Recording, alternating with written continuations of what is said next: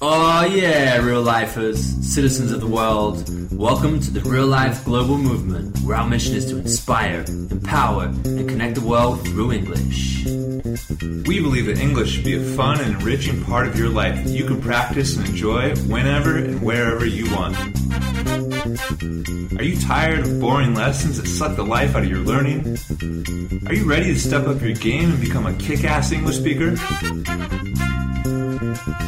Well, we're here to guide and inspire you on your journey to true lifelong fluency. It's time to stop just learning English and start living it. Can I get an aw yeah?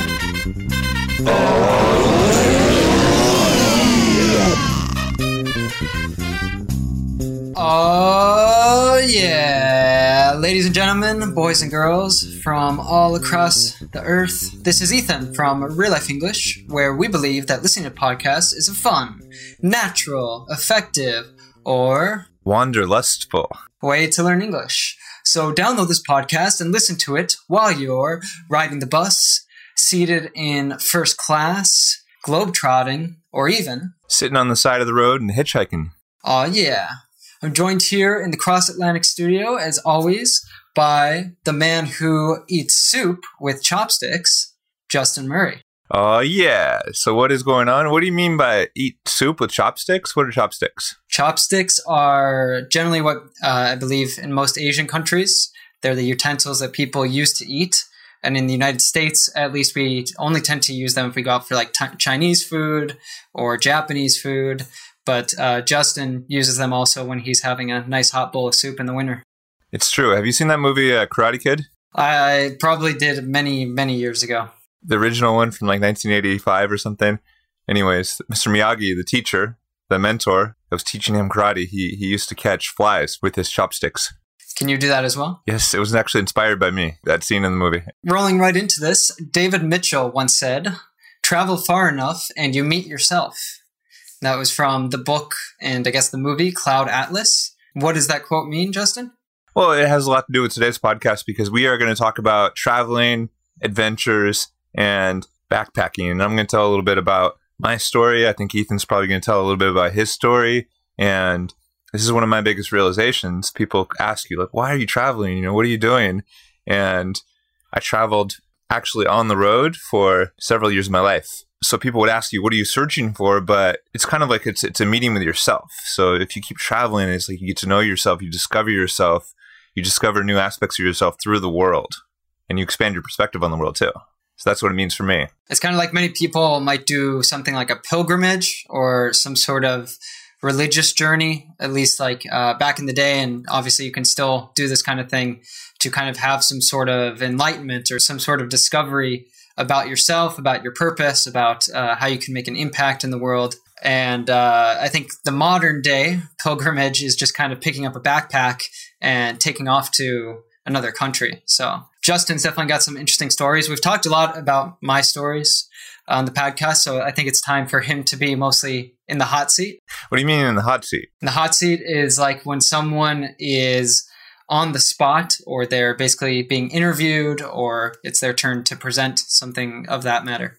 So okay, and you you also said back in the day? Back in the day. Back in the day means in the past. Yes, this is back in the day for me. Even though I live in Brazil right now, back in the day for me, I started traveling back in the day when I was maybe twenty-four, twenty-five years old, and I spent some years traveling. My quote of the day actually is one of the quotes that inspired me from a writer, an author that really inspired me. He's probably responsible for me traveling. But the quote is from Jack Kerouac, author of the famous book On the Road, another book called Dharma Bums, which I read and really impacted me. But the quote is, "I saw that my life was a vast, glowing, empty page, and I could do anything I wanted."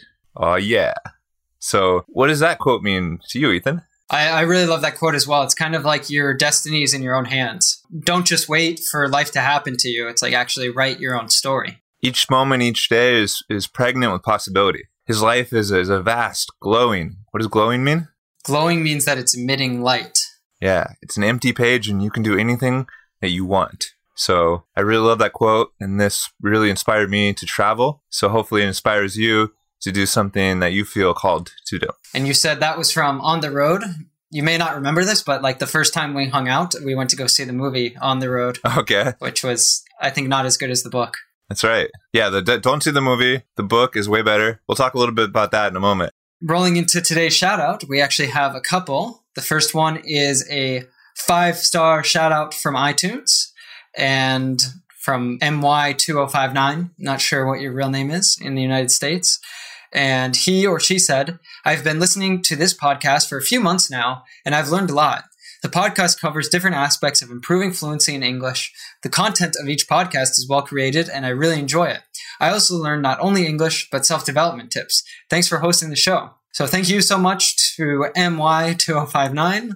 Oh, yeah, M Y. Thank you. Here's a big high five and an oh, yeah, across the globe. And uh, feel free to let us know if you want to shoot us an email and let us know what your actual name is. We would love to hear from you. And if you want to get a shout out on the podcast, be our next Kick-Ass Learner of the Week, then you can go to the show notes of this podcast at reallifeglobal.com slash backpacking. And if you scroll down to the bottom, you will see an instructional video of how to leave an iTunes review. And this helps the podcast a lot. It helps English learners all over the world to find it so that they can learn with it just like you. Oh, yeah. And I believe we have one more shout out to... Uh, I'm not exactly sure the pronunciation, Ghislaine, who is a Fluency Circle member, a member of the Real Life Native Immersion course, and who just started the Fluent with Friends course as well. So do you want to quickly explain what those are? And then we can read uh, Ghislaine's shout out. Yeah, so basically we, we're in contact with people who are taking our courses, our students. So from time to time, people are often saying that nice things, and so we decided to build a testimonials page. We're going to start working on that to make it a little bit easier to show what students are saying, and we always ask for permission, of course, but Ghislaine said some really nice things. So he said, before anything, let me tell you that these courses are the best courses I've ever had in my life. I've tried many other courses. Thanks a lot, guys. Oh, yeah, Ghislaine. That's really awesome. So Ghislaine is taking the Native Immersion course, which is basically taking some of our podcasts, forty-one of them, actually, and we break them down with thirty-five to forty page P D F explanations that break down the transcript with all the pronunciation, idioms, phrasal verbs, slang, pictures, and just everything you need to understand in depth exactly everything that we're saying in this podcast. So Ghislaine invested in the Native Immersion course, and that's actually... It's one course that you get a lesson every week, and that ends up becoming a lot of work, but he decided to invest in Fluent with Friends at the same time. And so what we did is we decided to create a two-week delivery system and alternate every other week. And that seems to be working out pretty well. A lot of other Fluency Circle members have decided to invest in both courses. So one week, you're studying with the podcast, you're studying with us, teaching you with these lessons. You you have the, the P D F power lesson, thirty-five to forty pages, breaking down the entire lesson, and then the Anki vocabulary. And what exactly is Anki vocabulary, Ethan?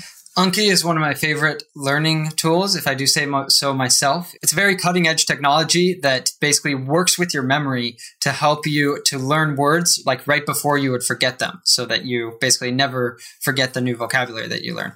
Yeah, there's something called the forgetting curve. It, it's kind of a graph that shows new information that you learn. If you only study it once, you will gradually forget that information. You will only retain less than ten percent. But if you review this on a strategic basis, you will actually get up in the ninety to one hundred percent range of memory. So all those words you're learning, if you just study once, you're not really learning. You forget most of it. But if you can strategically review, then it's a lot smarter way to study because you spend less time and it becomes more permanent. It becomes long-term memory. And this is something that we do with twenty words from every episode. twenty most important words from these Native Immersion le- episodes, these podcasts, and we give you a chance to learn them. And this is something we also do with the Fluent with Friends course. And how exactly is the Fluent with Friends course different than the Native Immersion course, Ethan? So it uses, I think, the really same powerful methodology that the Real Life Native Immersion course uses, but the source material. So basically, instead of using some of our best podcast episodes, it uses the first two seasons of one of the most popular T V series of all time, Friends. That's where the name comes from. And so this is, you know, if you love T V series, it is definitely a great way to improve your English with your favorite show.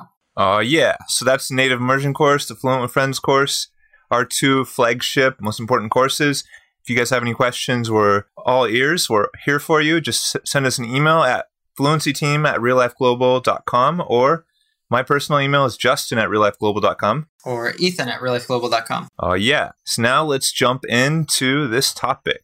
So we thought we'd start with actually just some life insights, because Ethan is somebody who has traveled a lot too. And I think this is one of the things we identify, we both identify with. And I think it, it was an important thing for us to build our friendship and also Real Life English. I think it's something that is really awesome that we both had the opportunity to travel, to experience many parts of the world. We just discussed some some life insights, some things that we learned based upon our traveling. And so I, I just gathered a few of these. So the first one is, I don't know if you've experienced this, Ethan, but whenever I've traveled, I've gone to different cities and I sort of discover myself anew in each city. It's kind of like when you're you're in one city, it's like, you know, where you grew up, everybody looks at you in a certain way. Your family thinks they know who you are. I mean, they do know you, but this is who, who you've been your entire life. And so it's maybe a little bit difficult to reinvent yourself in your old city where you're from because everybody looks at you in a certain way. And so a lot of times, like, who we are is other people think we are. We don't have the opportunity to really uh, discover this new version of ourselves until we go to a new city when the possibilities are open. Yeah, it's kind of like that Jack Kerouac uh, quote that basically your life just becomes an open page when you move to a new place. And uh, I totally know what you're saying. I think also just with every new language, we've talked about this before, how your personality can change a lot in different languages. And then it's almost like bridging the gap between like the old you and the new you that, that you kind of have molded into in this new place. And, you know, like for me, for example, I, I almost feel like there's a part of me that's a very different person here in Barcelona than I would be back at home. And like, you know, when you talk to people back home, a lot of people, if they haven't traveled themselves, they might have trouble really comprehending, you know, that kind of enigma of that. And drawing on that realization, this is another thing that happened to me. I think it's really connected to Real Life English, and I think it's a, our inspiration for this aspect of our project. It's it's because, you know, Ethan and I are both native English speakers, and we're saying that English is important for you to develop a different perspective on the world, a global consciousness. And that's true because, you know, we inherited English, but at the same time, our version of that experience is us traveling and opening up to other languages, opening it up to different cultures, being able to communicate with people from different cultures. And in that sense, you start to realize that people all around the world are very similar to us. We have similar desires, similar dreams, and going back to continuously say, no matter what divides us, what unites us is far greater. Wouldn't you say that that's the case, Ethan? Most definitely. I think the for me, at least the first time that I moved out, outside of the United States, I was pretty young. I was like seventeen, eighteen, and I went to live in Germany. And I think that I, at that point, I couldn't really put into words, but I had all these preconceptions of what I thought German people would be like. And then when I actually got there and I was going to school there and everything, I was like, oh, German people who are my age are just like people my age are in the U S, except for maybe some small details.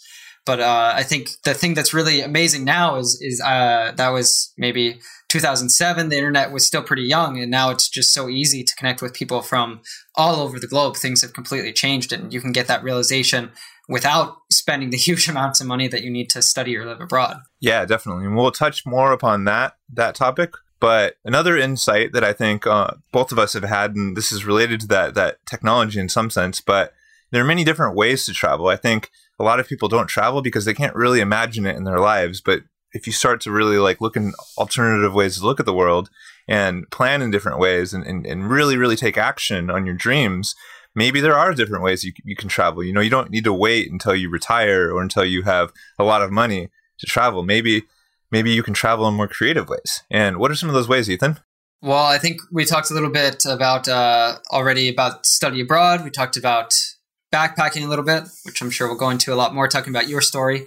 Uh, something that's not so popular in the U S, but that is very popular in the U K is a gap year, which is basically many people in the U K, before they head off to college, they will take a year off and they might go, people do different things, but a lot of people will use that to go travel the world. So I know they would like, uh, my friends who did this worked really hard when they were in high school, saved up money, and then just did an entire year traveling all around the world. And I think it's quite a shame, actually. In the U S, it's kind of frowned upon to take time off between high school and university because you can have such a learning experience. Mister V, here, hang on.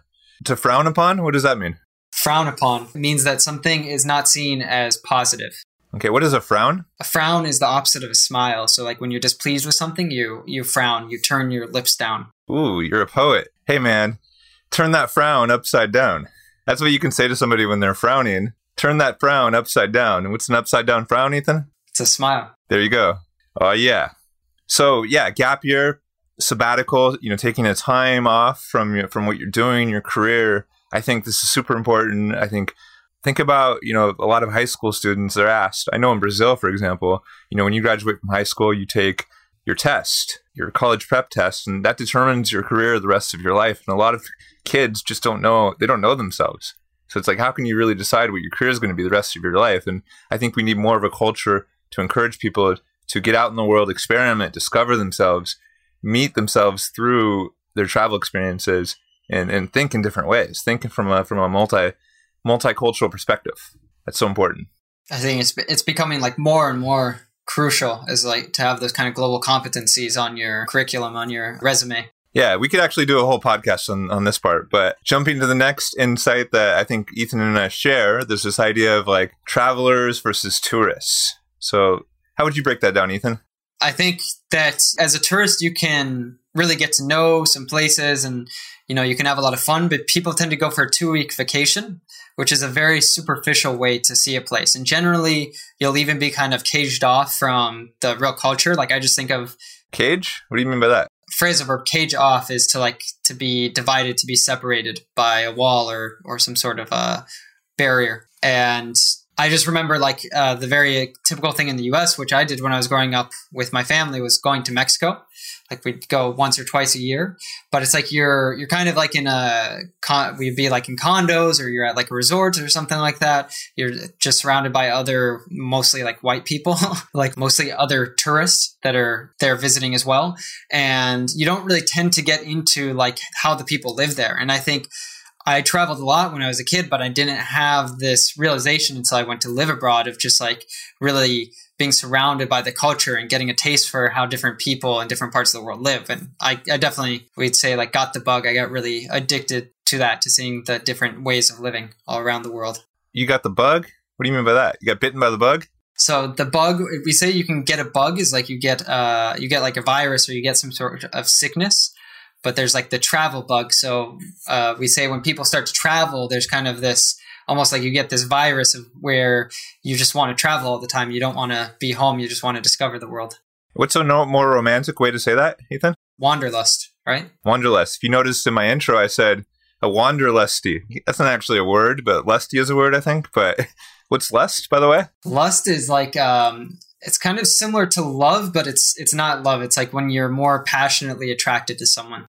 Yeah, it's kind of like a sexual desire. And so it's almost like wanderlust. And what does wander mean? Wander means uh, travel, basically. It's a German word, wanderlust. It's like a, a love of discovery. Okay, here's a quote that we didn't actually use today, but I really liked it. Not all that wander are lost. Really like that quote. Not all those, not all those who wander are lost, right? Yeah, there you go. So anyways, wanderlust...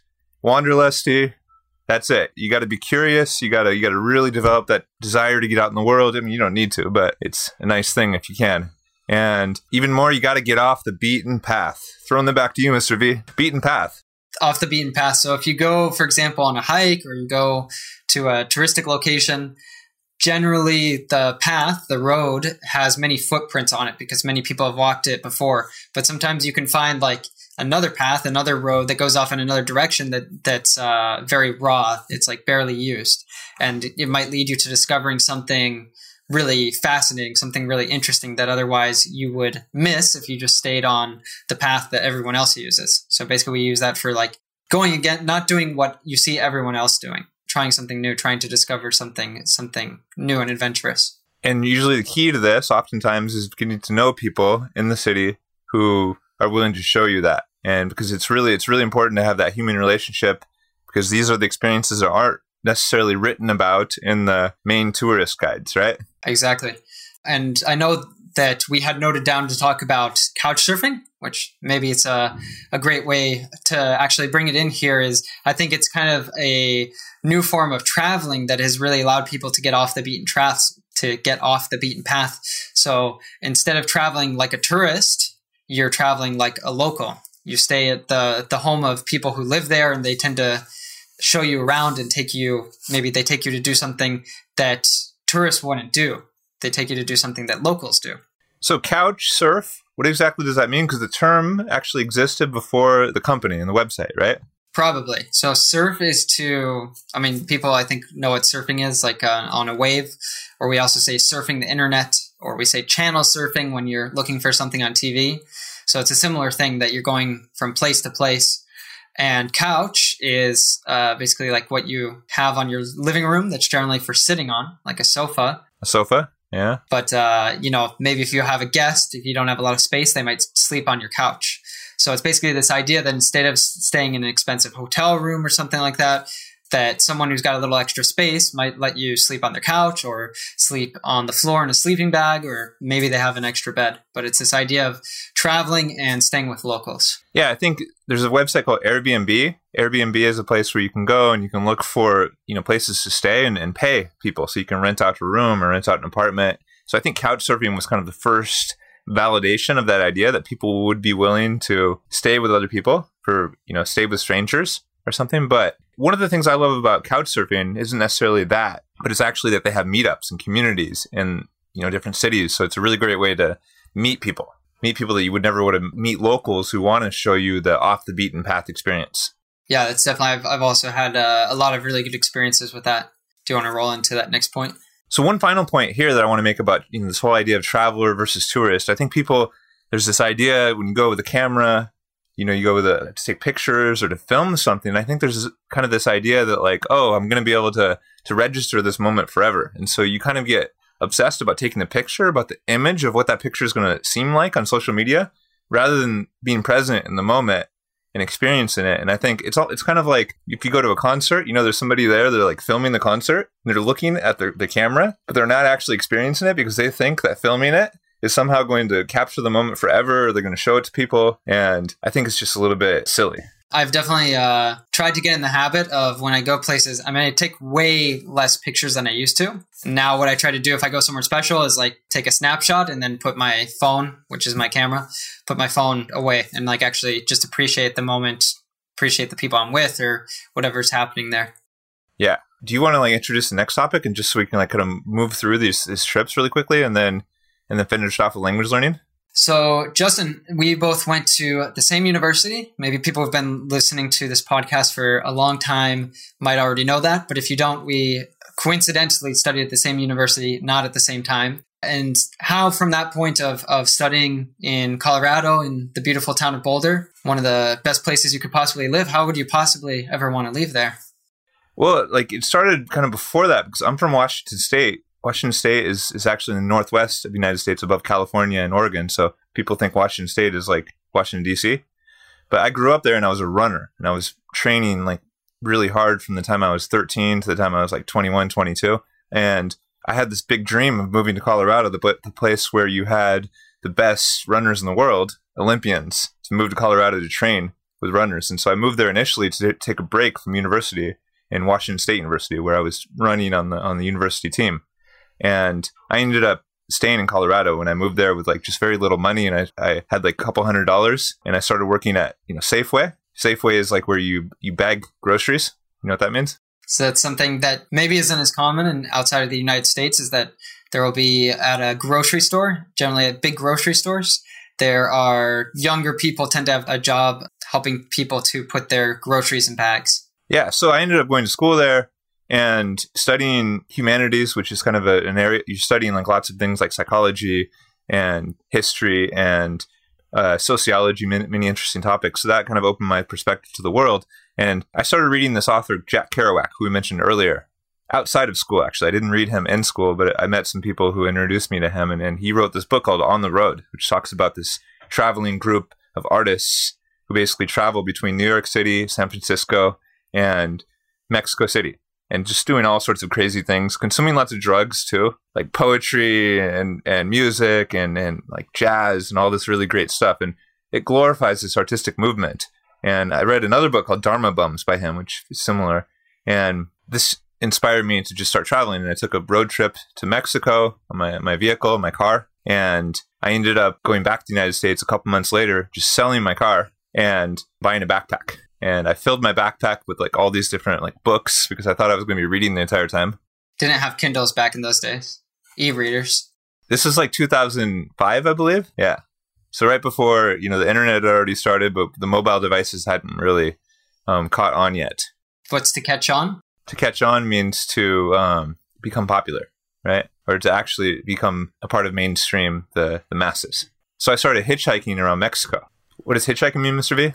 To hitchhike is like when you go on the road and you stick your thumb out and hope for someone to stop and give you a ride. Exactly. So I had lots of just wonderful adventures traveling to Mexico for like a year. I lived in a city called Guanajuato, which is like the north of Mexico City. And then I moved to Oaxaca. And basically in Oaxaca, it's the southern part of Mexico and it's very indigenous. I lived in a city called Cristobal. And it's really cool, the south of Mexico, because you have all these like really nice, beautiful cities in nature, lots of wonderful things to discover, pyramids, indigenous Uh, ruins from, from these past culture, cultures, the Mayan culture, and you have these beach towns, and it's all very kind of like rustic, built for backpackers. Not built for backpackers, but it's not, it hasn't been turned into like the hotel tourist industry. So you have lots of um, Europeans and Americans and just people from, you know, all around the world traveling between these cities, these small cities, you know, from beach town to beach town, kind of like staying at these hostels on the beach.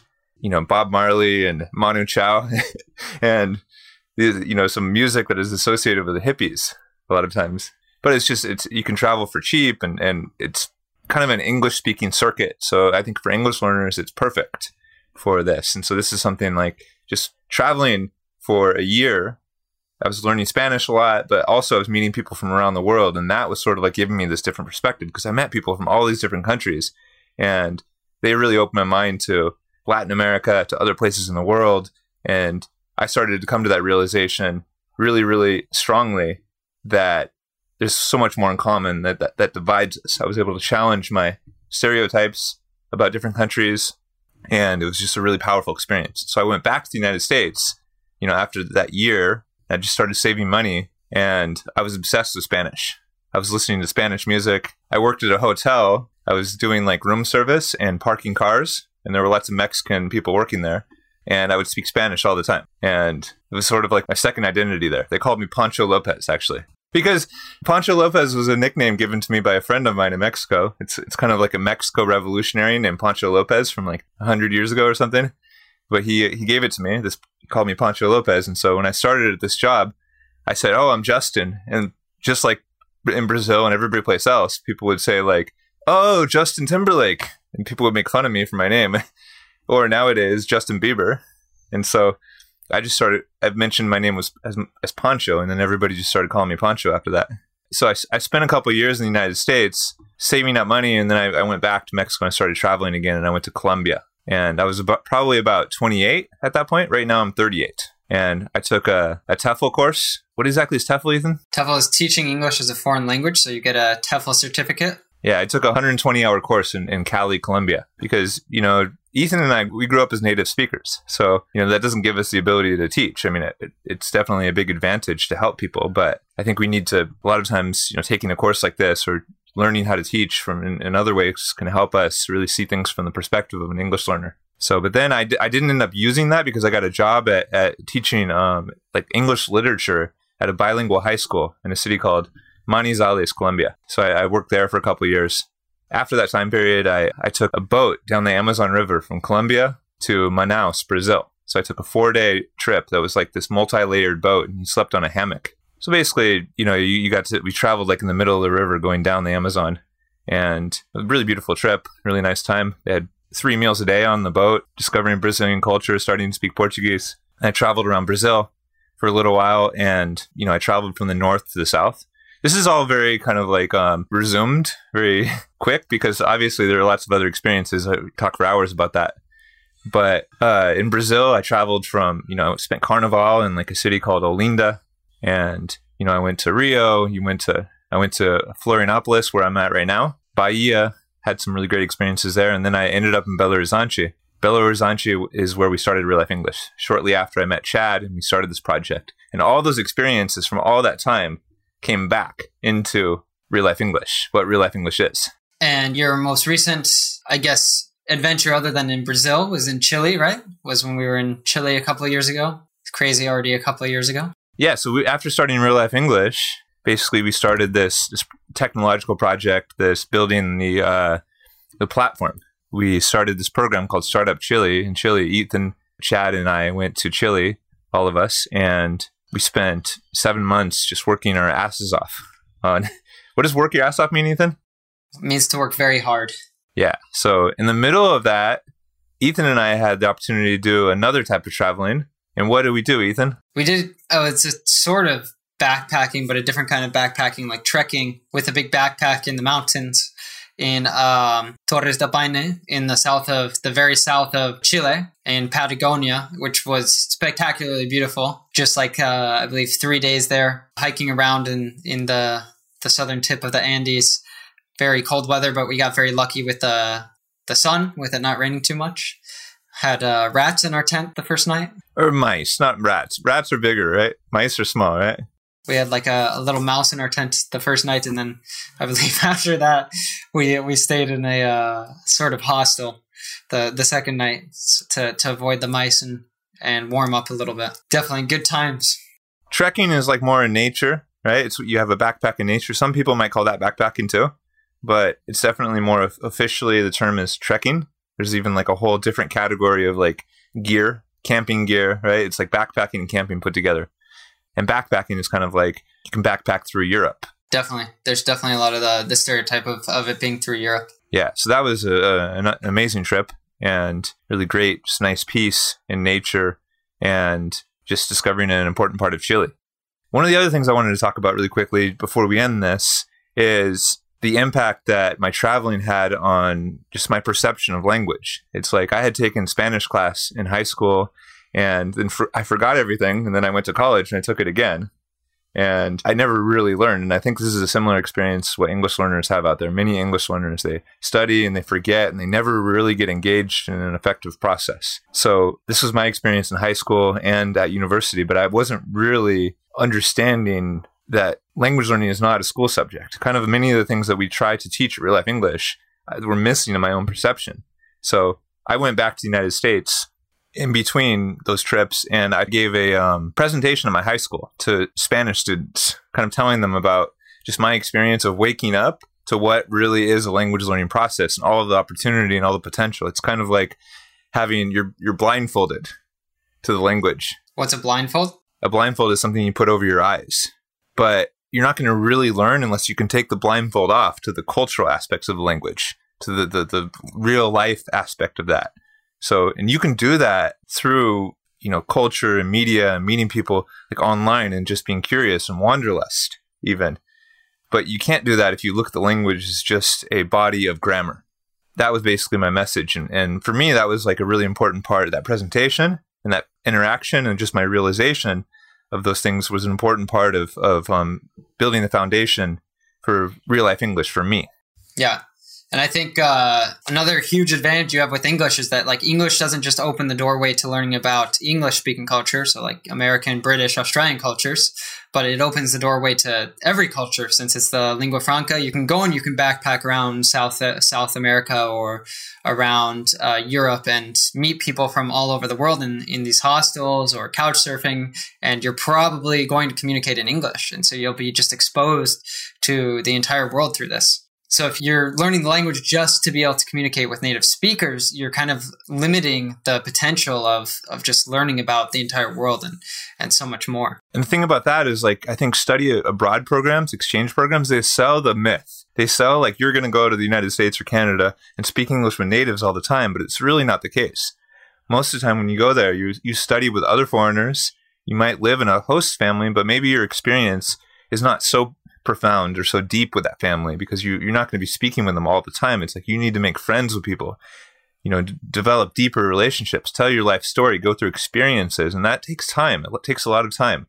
Um, I tell people a lot of times, okay, you want to go to Canada, spend, you know, thousands of dollars to go to Canada and study abroad and, you know, study at the school. Why not just go to Rio and just hang out at the hostels and go out, you know, on the town with foreigners there because the language of the hostels is English. And so if you want to speak English all day long, you know, you you can spend it with at hostels. And I think people that I've talked to that have had that experience report that they learn a lot, a lot more than going and, and just sitting in a classroom with a bunch of other foreigners learning English in, in Canada, for example. Mm-hmm. For sure. I mean, the other trap that people fall into a lot, I met, for example, a lot of Brazilians who went to live in Canada, and they just ended up being surrounded by other Brazilians and speaking Portuguese all the time. So it's like you have to be, if you end up studying abroad, you have to be very careful who you spend your time with if your goal is the fluency in the language. And that is, again, that's why sometimes people who just travel and they're staying in hostels and maybe aren't running into as many people from their home country can be a lot more successful in, in just getting that conversational fluency. And this is something that I think is important. I've I've met a lot of people, my students, for example, in the past who have told me like, oh, when I travel, I don't travel hostels. I stay at, they stay at hotels or, you know, now Airbnbs. But the thing is, it's important to recognize what you're missing out on or that opportunity. So maybe there are other ways. If you can stay at a hostel, for example, they have private rooms sometimes. You can still get the best of both worlds. You can participate in the community aspect of a hostel and still have your privacy. Most definitely. And I just say like the f- final thing there is, is that when you're traveling and you're around other travelers, it's kind of like you have something in common immediately, like that will connect you, even though you're from two different countries. Just to take the same example again, if you're like from Brazil and you go live in Canada and you want to make a lot of Canadian friends, it can be a lot more challenging because people there, they already have their own group of friends. They don't really see anything that they have in common with you. And of course, you can meet people who are more open-minded and who will be really interested in meeting people from other countries. But that does tend to be more the minority. The fact that you already have something really in common that you're traveling, it lowers the barrier a lot, especially when you're already kind of timid to speak the language because it's, you know, you're not so accustomed to speaking English. Yeah, definitely. And and it's, I think it's really important uh, on top of that to, to treat it like an adventure of meeting people, not just the adventure of going to the place, but an adventure of meeting people from that place, meeting people from around the world.